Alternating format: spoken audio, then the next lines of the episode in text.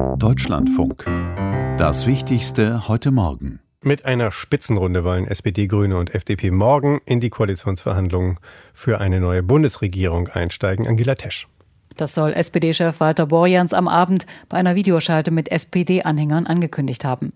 Aus den Parteizentralen von Grünen und FDP gab es für den Termin keine Bestätigung. Die inhaltliche Arbeit beginne in der kommenden Woche. In 22 Arbeitsgruppen sollen die Themen besprochen werden. Insgesamt werde jede Partei 96 Teilnehmer stellen, so Walter Borjans. Die SPD habe ihr Verhandlungspersonal bereits benannt.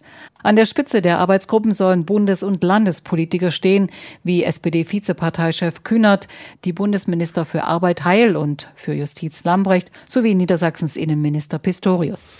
Wegen Missachtung der europäischen Rechtsordnung sollte Polen der Geldhahn zugedreht werden. Das unterstrich heute Morgen hier im Deutschlandfunk Jean Asselborn, Luxemburgs Außenminister. Es ist traurig festzustellen, dass vielleicht die Europäische Union nur zusammenzuhalten ist mit der Drohung von Finanzen äh, nicht äh, überweisen. Ich bin jetzt 17 Jahre dabei. Ich schäme mich fast dafür. Aber das scheint mir der einzige Weg zu sein. Ja, also Weil Polen und Ungarn und andere bewegt, dass man einsieht, äh, dass sie auf dem falschen Weg sind. Wissen Sie, hunderte Millionen Bürger in der Europäischen Union wollen nicht, dass die Rechtsstaatlichkeit einbricht. Denn wenn die einbricht, ist das das Ende von Europa. Unsere Kinder und Kindeskinder wollen in einem Europa leben, das gebaut wurde nach dem Zweiten Weltkrieg und die Werte Europas hochhält und die verteidigt. Aus den Ländern kommen jetzt Forderungen nach einem möglichen Ende der sogenannten epidemischen Lage, die Corona-Pandemie weiter einheitlich zu bekämpfen. Einzelheiten von Nina Barth.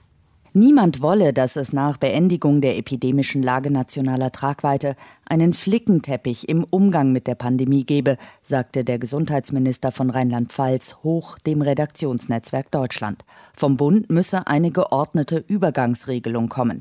Eine Aufhebung aller Eindämmungsmaßnahmen im November nannte Hoch nicht realistisch. Ähnlich äußerten sich Regierungsvertreter aus Nordrhein-Westfalen, Sachsen und Thüringen. Thüringens Gesundheitsministerin Werner forderte angesichts stark steigender Infektionszahlen in Thüringen die Fortführung von Maßnahmen bestenfalls bundeseinheitlich. Die nächste Bundesregierung müsse sich jedenfalls unbedingt mit der völlig mangelhaften Digitalisierung im Gesundheitswesen befassen. Das betonte heute Morgen hier im Deutschlandfunk Hajo Krömer, der Vorstandsvorsitzende der Berliner Charité.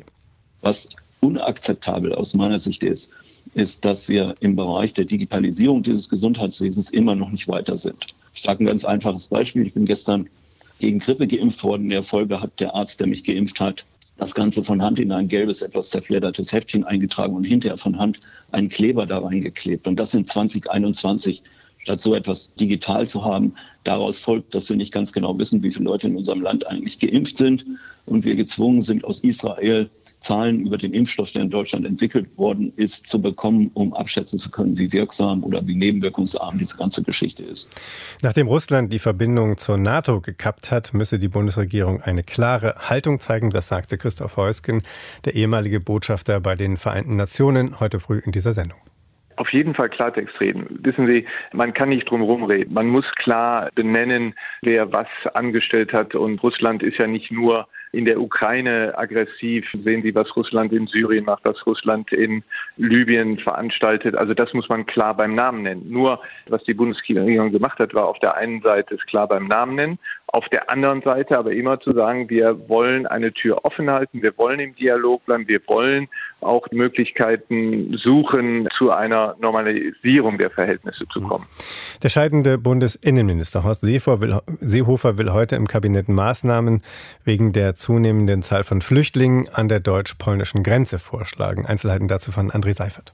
Unter anderem könnten dort deutsche und polnische Polizisten gemeinsam auf Streife gehen. Das Personal der Bundespolizei könnte außerdem deutlich erhöht werden, lauten zwei Ideen, die Seehofer bereits geäußert hat. Möglich ist auch, dass der Innenminister noch einen Schritt weiter geht und vorübergehende Grenzkontrollen vorschlägt. Das ist allerdings umstritten. Das Innenministerium Brandenburgs äußerte Zweifel daran, dass das Problem mit Kontrollen zu lösen ist. Das Innenministerium Sachsens teilte dem ARD Hauptstadtstudio mit, man sehe momentan momentan keine Notwendigkeit, schließe Grenzkontrollen zukünftig aber nicht aus.